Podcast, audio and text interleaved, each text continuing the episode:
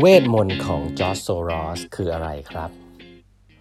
สวัสดีครับ ท่านผู้ฟังทุกท่านยินดีต้อนรับเข้าสู่ 8บรรทัดครึ่งพอดแคสต์สาระดีๆสำหรับคนทำงานที่ไม่ค่อยมีเวลาเช่นคุณนะครับ อยู่กับผม ต้องกวีวุฒิเจ้าของเพจ8บรรทัดครึ่งนะฮะนี่เป็น EP ที่ 1341 แล้วนะครับ ที่เรามาพูดคุยกันนะครับวันนี้นะครับก็จะขอเล่าถึงหนังสือจอร์จโซรอสต่อนะฮะก็เป็นหนังสือที่รายละเอียดเยอะนะครับ ก็ ใครเราเล่าถึงคุณสมบัติของจอร์จโซรอสสามอย่างไปแล้วนะครับ ที่มีคนวิเคราะห์ว่าทำให้เขาประสบสำเร็จนะครับ ในเรื่องของการเงินนะครับทีนี้ครั้งนี้จะมาลงรายละเอียดกันนิดนึงนะครับจอร์จโซรอสเนี่ยในช่วงยุคแรกๆเนี่ยในปี 1960 เนี่ย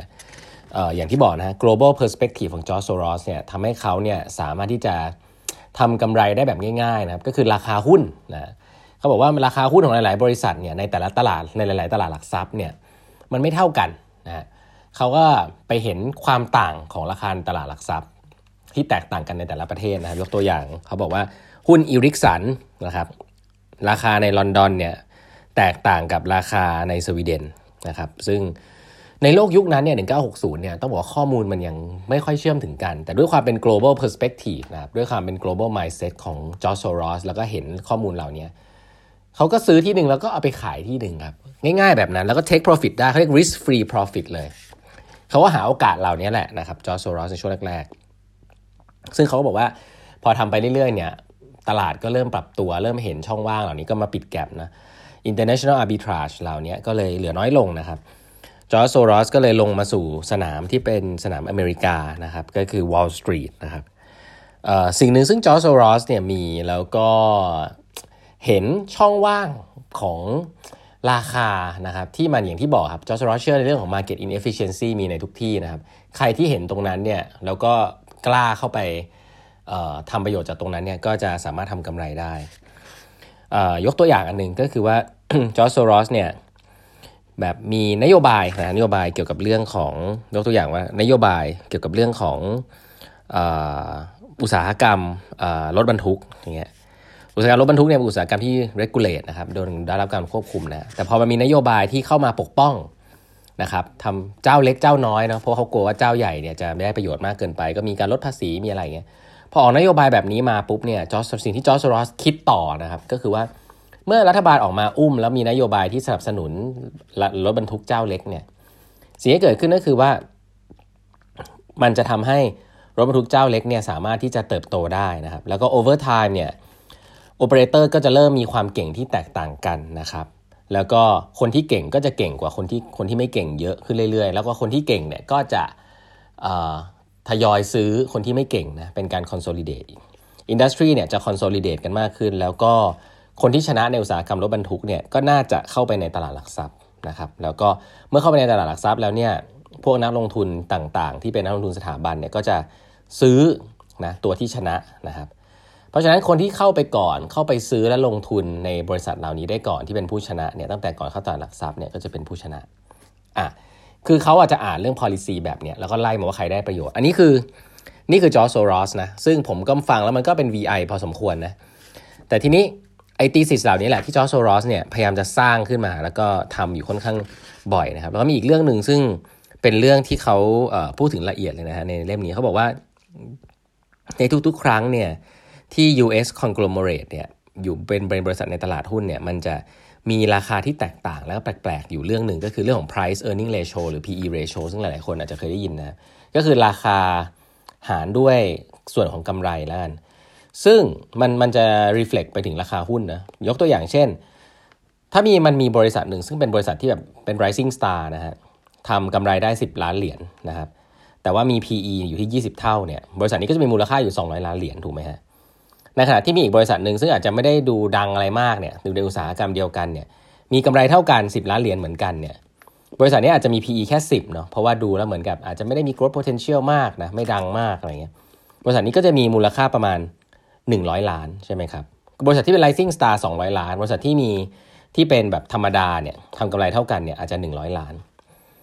เขาบอกว่าปกติสิ่งที่จะเกิดขึ้นหลาย ๆ ครั้งเนี่ยก็คือมีการควบรวมนะมีการควบรวม บริษัทที่เป็น rising star เนี่ยก็อาจจะควบรวมบริษัทที่อาจจะแบบเล็กกว่านะครับเเวลาควบรวมเนี่ยก็จะพบว่าสิ่งที่มันควรจะเป็นก็คือเอาตัว e a r n i n g มารวมกันใช่ไหมครับจากตะกี้ที่พูดถึงคือ 10 ล้านกับ 10 ล้านเนี่ยเป็น 20 ล้าน แล้วก็ตัว multiple เนี่ยที่ควรจะใช้เนี่ย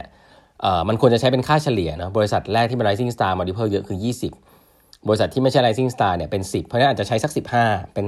เพราะฉะนั้นรวมๆแล้ว market cap สัก 300เนี่ยก็ควรจะถูกต้องก็คือเอา 2 market cap 2 บริษัทรวมกัน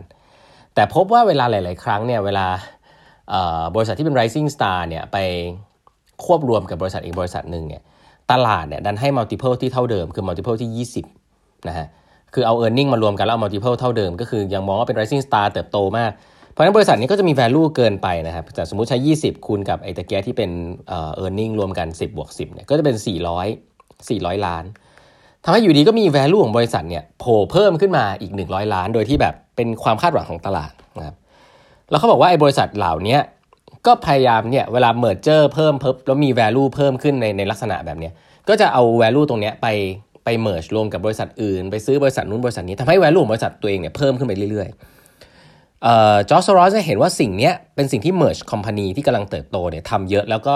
ราคาหุ้นเนี่ยมันขึ้นไปเยอะเกินกว่าสิ่งที่ควรจะเป็นนะครับเออ earning ขึ้นแต่ว่าราคาหุ้นเนี่ยขึ้นไปเยอะแล้วก็มีความร้อนแรงของตลาดแบบเนี้ย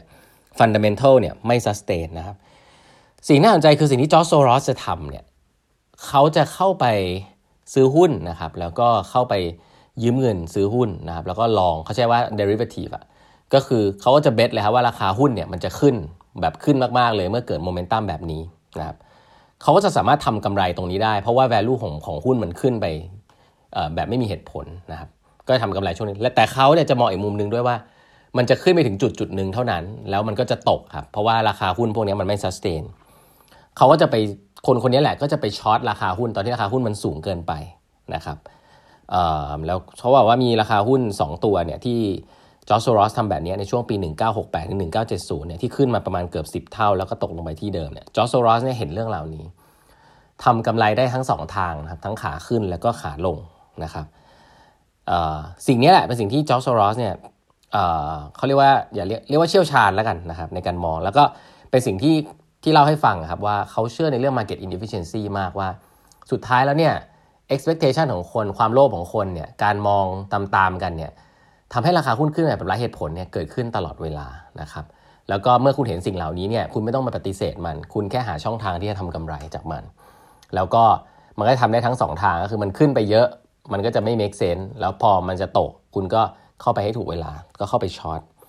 ซึ่ง short เวลา short เนี่ยเป็นเป็นศัพท์ของของแบบขายล่วงหน้านะครับเป็นศัพท์ของพวก derivative พวก future อะไรอย่างเงี้ยซึ่งไอ้วิธีการเหล่านี้แหละนะครับเป็นวิธีการที่ทำให้จอร์จโซรอสเนี่ยสามารถที่จะ ทำกำไรจากการซื้อขายหุ้นในตลาดหลักทรัพย์นะครับ แล้วก็สิ่งนี้ก็เกิดขึ้นในตลาด real estate ด้วยนะครับ ผมว่าไอ้ subprime ที่เคยเกิดขึ้นเนี่ยก็เกิดแบบนี้ครับเขาบอกว่าทุกครั้งมันเกิดอย่างนี้ทุกครั้งก็คือ มันจะมี trust fund ที่แบบ hot มากแล้วก็ value เพิ่มขึ้นไปเยอะมาก แล้วก็ได้เงินเยอะมาก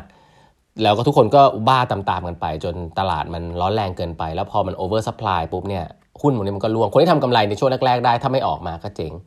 จอร์จโซรอสเนี่ยก็เข้าไปเล่นเรื่องพวกนี้ด้วยนะเพราะงั้นเขาเป็นนักเก็งกำไรที่ เหมือนกับว่าพยายามจะมอง market inefficiency มากๆนะครับแล้วก็เข้าไปเทคส่วนต่างตรงนั้นก็มีความกล้าพอสมควรนะครับถามว่าทำสำเร็จทุกครั้งไหมก็ไม่นะครับเดี๋ยวจะมาเล่าให้ฟังว่าเขาก็มีล้มเหลวเหมือนกันนะครับแล้วก็ตลาดที่จอร์จโซรอสชอบเนี่ยเรากำลังจะเข้าไปก็คือตลาดของเรื่องของอัตราแลกเปลี่ยนนะครับซึ่งคนไทยเนี่ยก็โดนไปรอบหนึ่งเรื่องต้มยำกุ้งก็คือคนคนนี้แหละนะตลาดใหญ่มากนะก็เดี๋ยวมาเล่าให้ฟังเขาทำอะไรบ้างนะครับวันนี้เวลาหมดแล้วนะครับ ฝากกด subscribe แบบทัดครึ่ง podcast แบบทัดครึ่ง YouTube ด้วยนะฮะแล้วพบกันใหม่พรุ่งนี้นะครับ สวัสดีครับ